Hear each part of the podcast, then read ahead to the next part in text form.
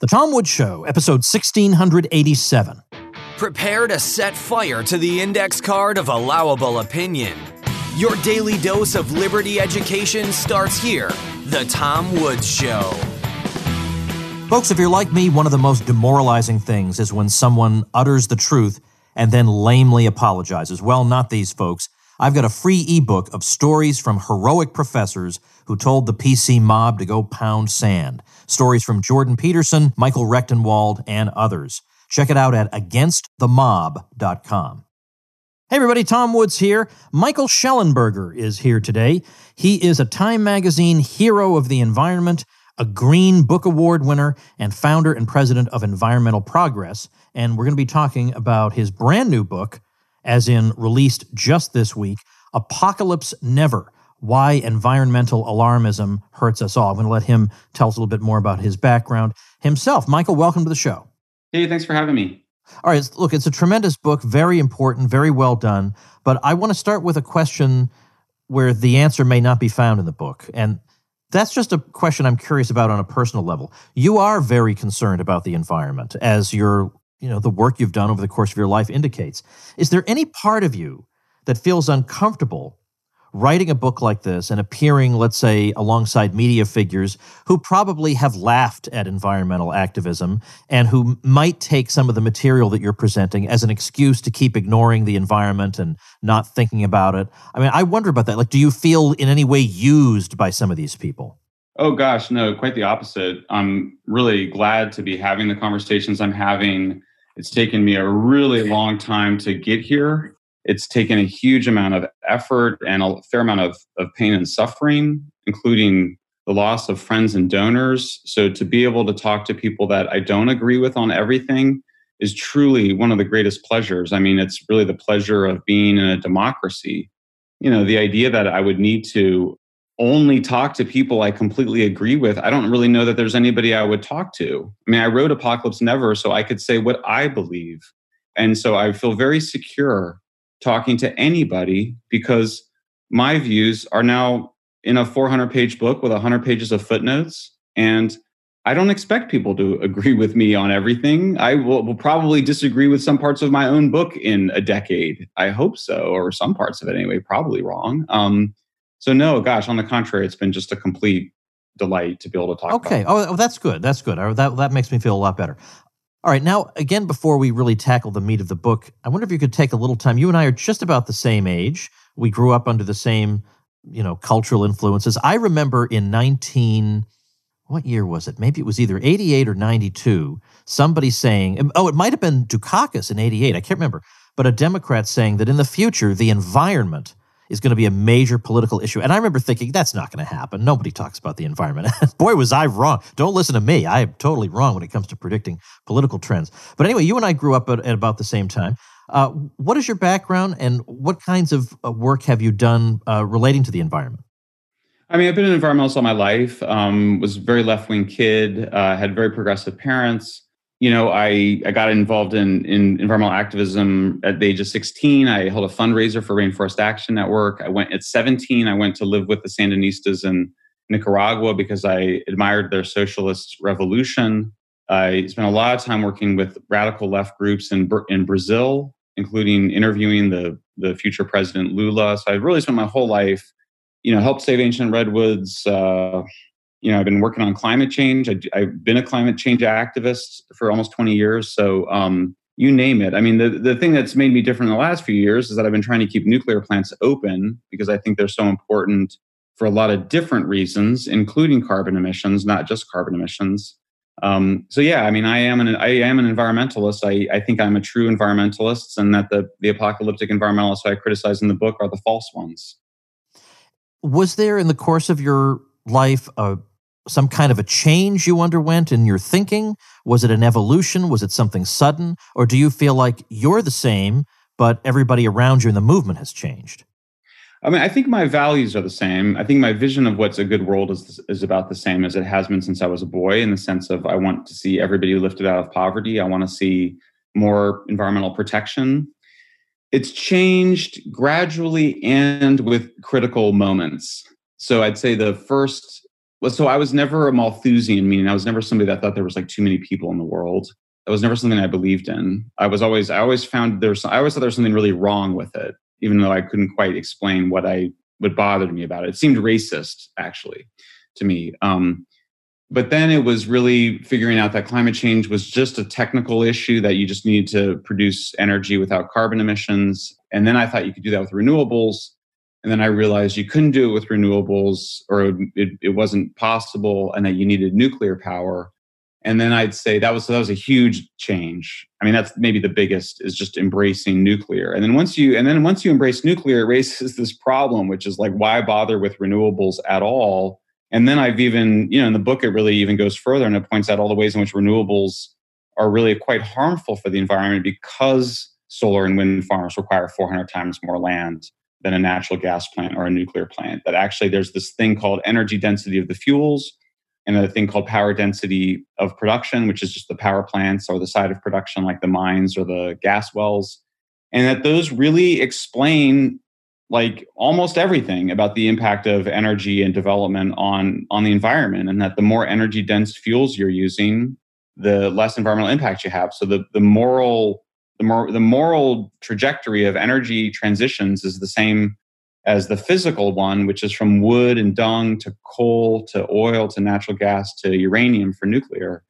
It took me a while to get to something so simple as that energy ladder and the superiority of, and that power density being kind of the key factor. It took a long time to get there, and then it also just, as I described in the article I wrote on Monday, it just took a long time to get my life set up where I wouldn't, lose all my friends and funders by telling the full truth about the natural environment. All right, so let me make sure I understand your position. Let's suppose we lived in a world in which nuclear was not an option, and all we had were fossil fuels and renewables. Then would you say that people predicting very, very bad catastrophic outcomes, unless we did radical things to disrupt industrial society, would then in that case be correct? I'm sorry, can you rephrase that? Well, in other words, let's suppose we didn't have the option of nuclear, because a lot of environmentalists, as you know, don't want nuclear, even though, as you say, it really does solve the problem. So let's suppose we had a world where nuclear wasn't even an option. No one had discovered it.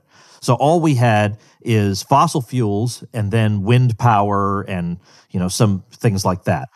In that case, would people who say climate change is an existential threat and it will have catastrophic results, would they be correct there if we had no nuclear power to fall back on? Well, it's hard to say. I mean, really, the world you're describing is the world before World War II, when we set off to really harness nuclear energy.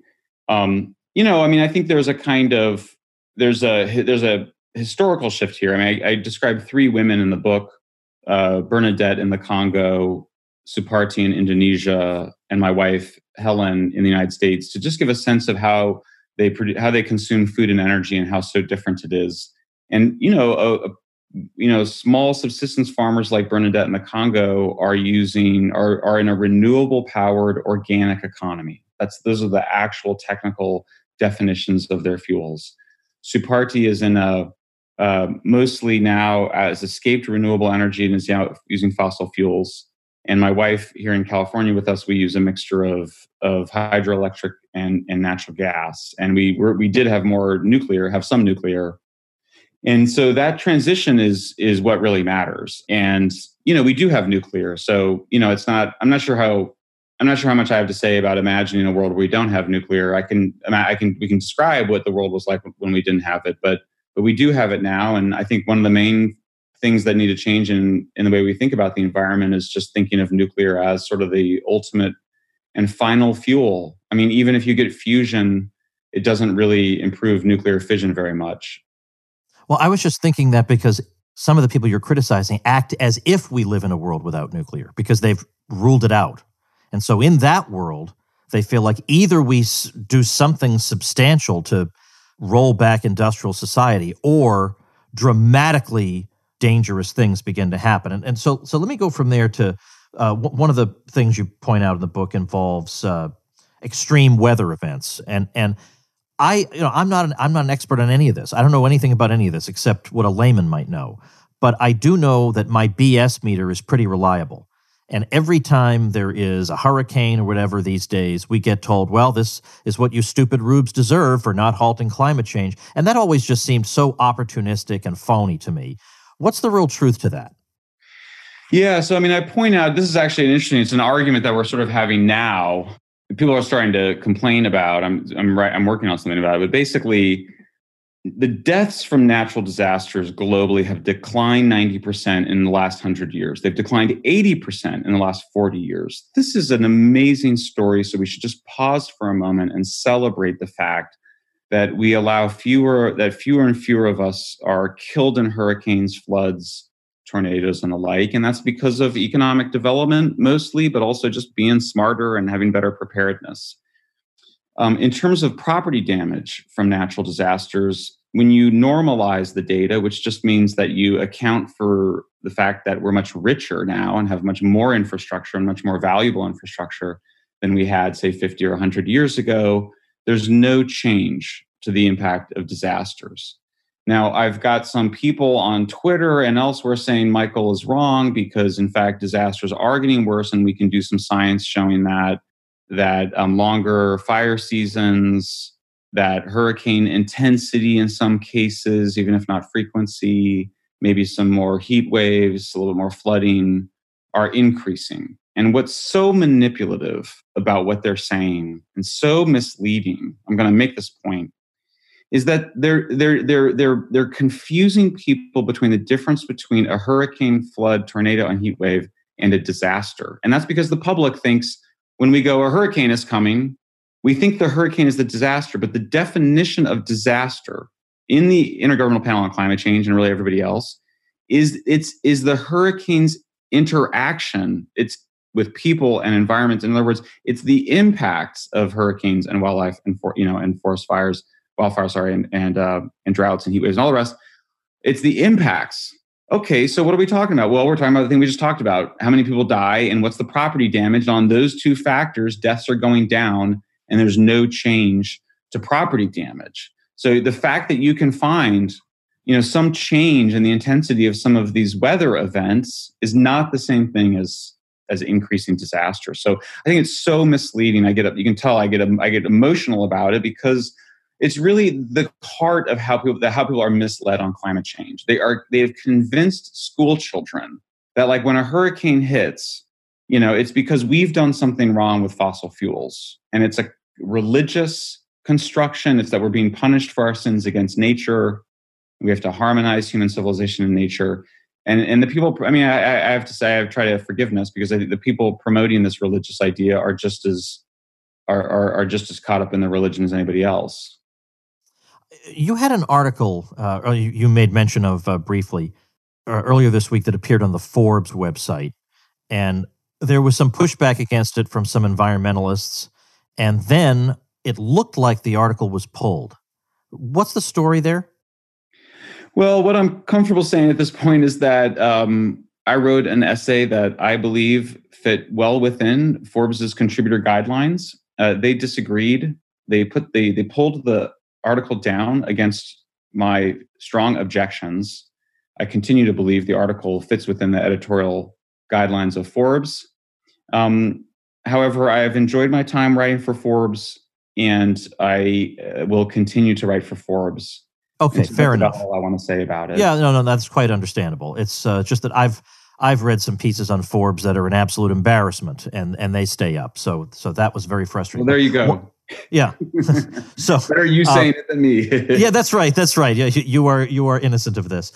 One thing though that I did see some pushback on is actually the subject of chapter 2 of your book, which involves the chapter title is "Earth's Lungs Aren't Burning," and there's a quotation early on from Leonardo DiCaprio saying the lungs of the earth are in flames, and they're referring to photographs of the Amazon rainforest in flames, and you were objecting to this. So what is it that you're saying here?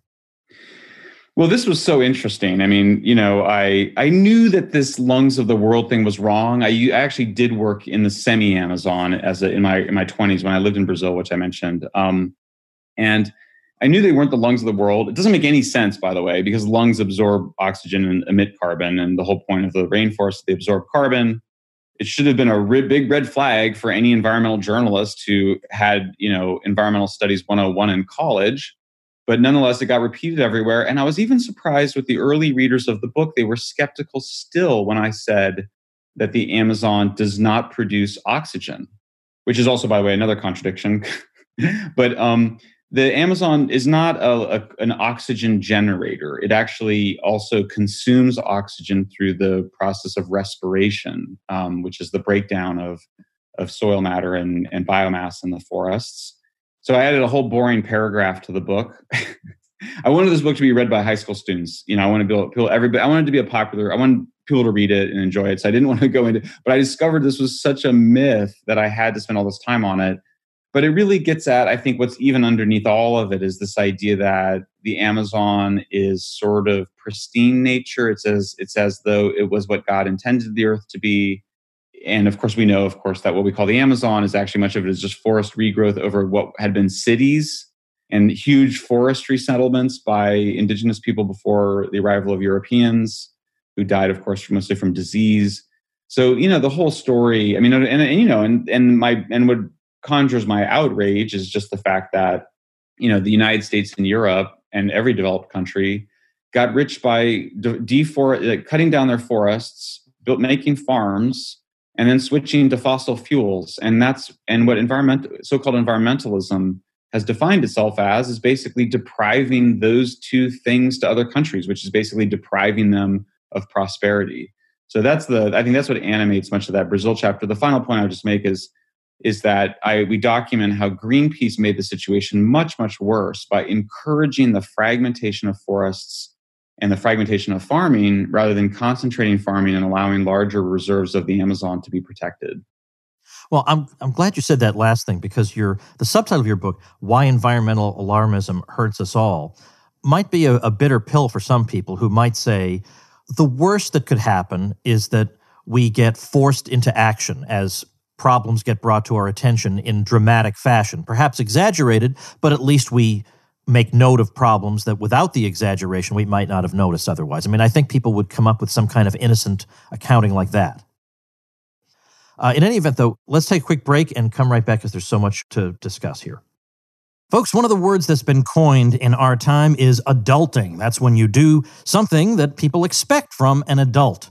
Well, shopping for life insurance is one of those things, and it can raise a lot of questions. How much coverage do you need? Which insurance company is the best one for you? How much should it even cost?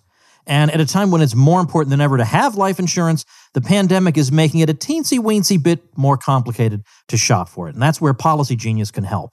As a life insurance marketplace backed by a team of experts, Policy Genius is keeping track of all the changes in the market so you don't have to. They'll find you the right amount of coverage at the best possible price without the headache. Policy Genius compares quotes from the top life insurance companies in one place.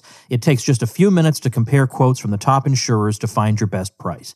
This doesn't just save a lot of legwork. You could save $1,500 or more a year by using Policy Genius to compare life insurance policies.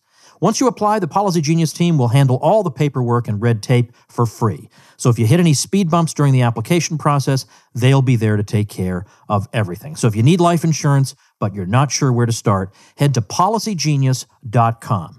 Policy Genius will find you the best rate and handle the process completely. They'll get you and your family protected and give you one less thing to worry about. Try it today. Now, of course, I want to make clear that the book is not entirely about climate change, although that is kind of that can be found in much of the book. But nevertheless, one of the reasons that people have told us that we should try to avoid eating meat is because of the climate ramifications of that. And that is another topic that you cover here. Can you help us make sense of these claims? Because they're very, very startling numbers about the demands on the environment of raising cattle and what this means for climate and so on. Yeah, thank you. I definitely I'm glad you emphasized that. Really only 1/6 of the book, two of the 12 chapters are on climate change. It kind of runs through other chapters, but for sure. Humankind's biggest impact on the natural environment is through agriculture. And we use about half of the ice-free surface of the earth, humans do. And about half of that half is just for meat production. So if you really care about wildlife and protecting habitat, then you should want to concentrate meat production on smaller and smaller amounts of land. And so really what environmentalists have been advocating, which is free range beef, organic beef, these cows taking over huge amounts of hillsides. It's very romantic for us. I actually take a hike every day in that kind of environment and the rolling hills, and there's cows, you know, a couple cows per, you know, square kilometer, you know, and it's very pleasant, but it's actually, if you want to have room for other wildlife, whether it's mountain gorillas in Africa, or it's yellow-eyed penguins in New Zealand, or whether it's bobcats and coyotes where I live, that's one of the most important things is to actually support the concentration of meat production.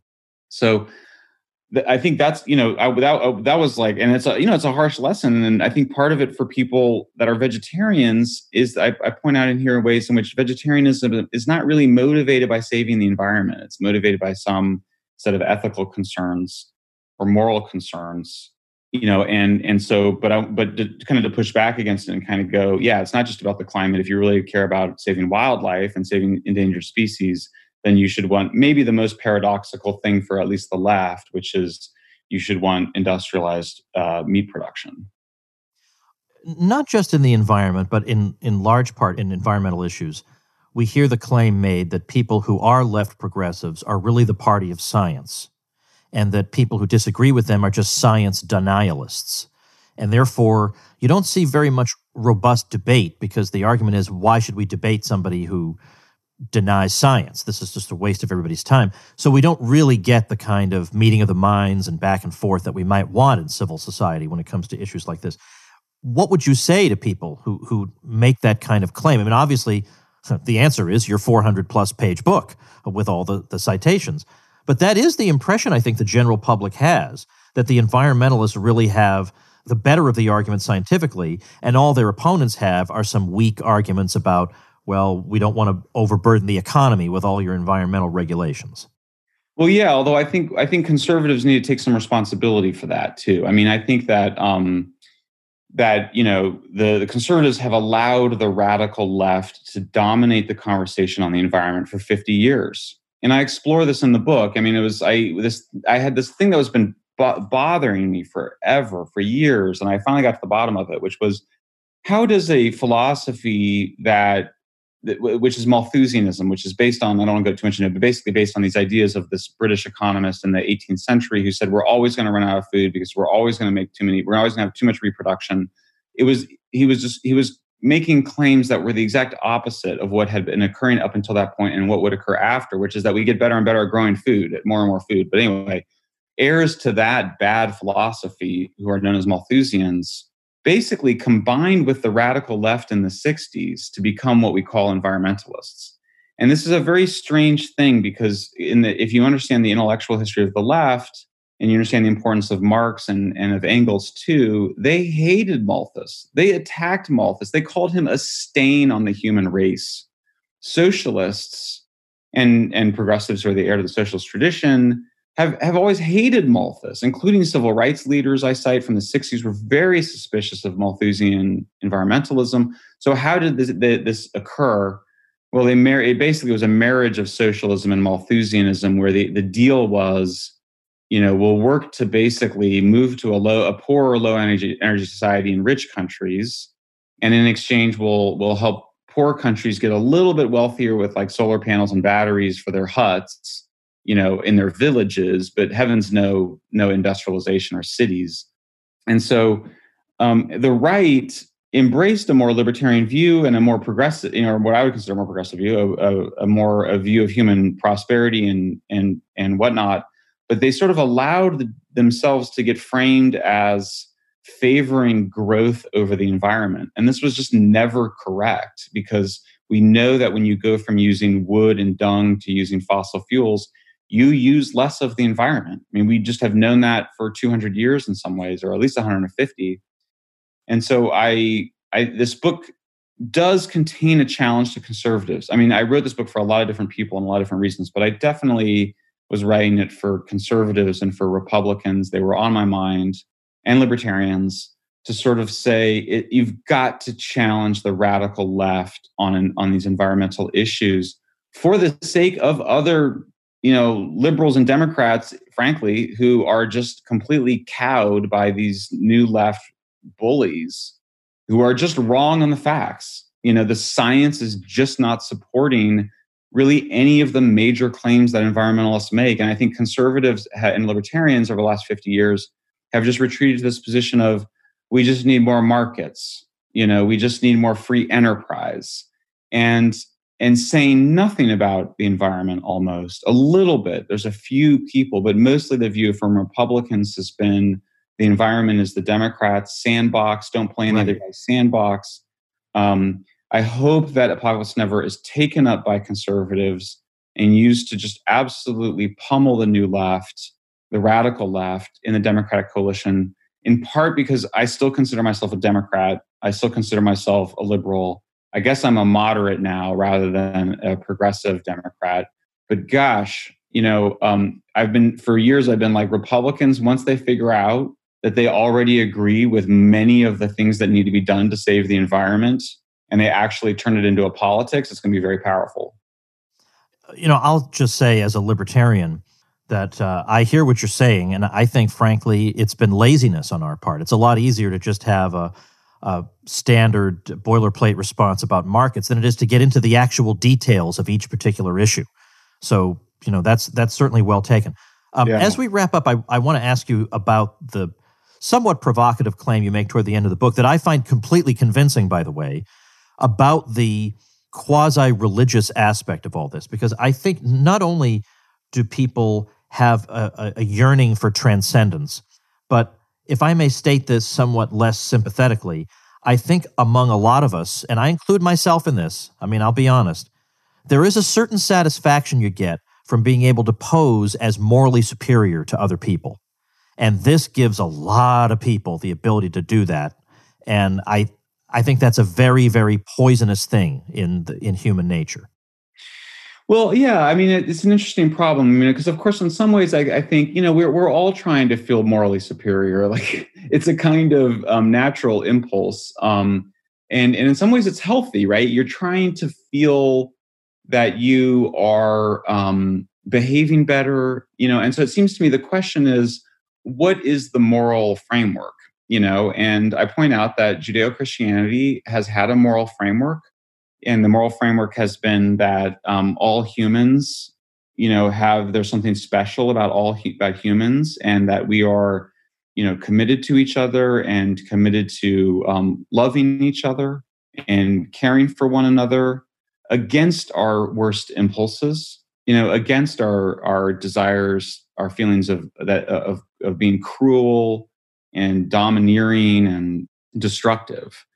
This was a very difficult, the last chapter is a very difficult chapter, right? There's two chapters, by the way. Maybe you're referencing the second to last, which is on power, where I document how environmentalists are always they're often seeking status rewards. This is sort of what you might summarize as virtue signaling, conspicuous compassion, but really is often over things that are trivial and don't matter, like going vegetarian or not using plastic straws, when they should be about things like, extending hydroelectric dams and flood control to the Congo. You should feel like a good person and a hero for advocating the development in poor countries. And that the real problem is the ways in which people are feeling good about keeping other people down, about keeping poor countries poor, and certainly about condemning silly behaviors that are trivial environmentally. And this is where a lot of environmentalists spend their time. I point out that, if you go vegetarian, it reduces your carbon emissions like 2 to 4%. It's basically has no impact. So yeah, and I think it all, as I mentioned at the top of our podcast, it's like, I think it's something that secular people who are feeling insecure about their lives are drawn towards. And you see it manifests most strongly when people are in their adolescence. And then again, with middle-aged people, who, by the way, tend to be very powerful people in news organizations, in the Democratic Party, in environmental organizations. So you often find people that most need to fearmonger about the end of the world and moralize around trivial behaviors that they view themselves as the paragons of tend to be status-obsessed, status-insecure, existentially insecure, because I think they really, you know, they don't have that traditional religion. They've abandoned that traditional religion and are constructing a new one unconsciously. And that's where we get into so much trouble because they're not even aware of what they're doing. Well, that's very, very well said. So on that, I will urge people to check out your book, Apocalypse Never, Why Environmental Alarmism Hurts Us All. I'm linking to it on our show notes page, tomwoods.com/1687. And best of luck with this very important book. Thanks so much for having me. All right, that's our show for today. If you like and appreciate what I'm doing, please head over to supportinglisteners.com because the goodies you get as a supporting listener of The Tom Woods Show, it's almost embarrassing how many things you get. You're going to be saying, Woods, it's just too darn many. But doggone it, that's the deal. You're just going to keep on getting them. So check them out at supportinglisteners.com. Warm my heart. And tomorrow, Tom DiLorenzo back with a new book of his own. See you then. Become a smarter libertarian in just 30 minutes a day. Visit tomwoods.com to subscribe to the show for free, and we'll see you next time. Like the sound of The Tom Woods Show? My audio production is provided by Podsworth Media. Check them out at podsworth.com.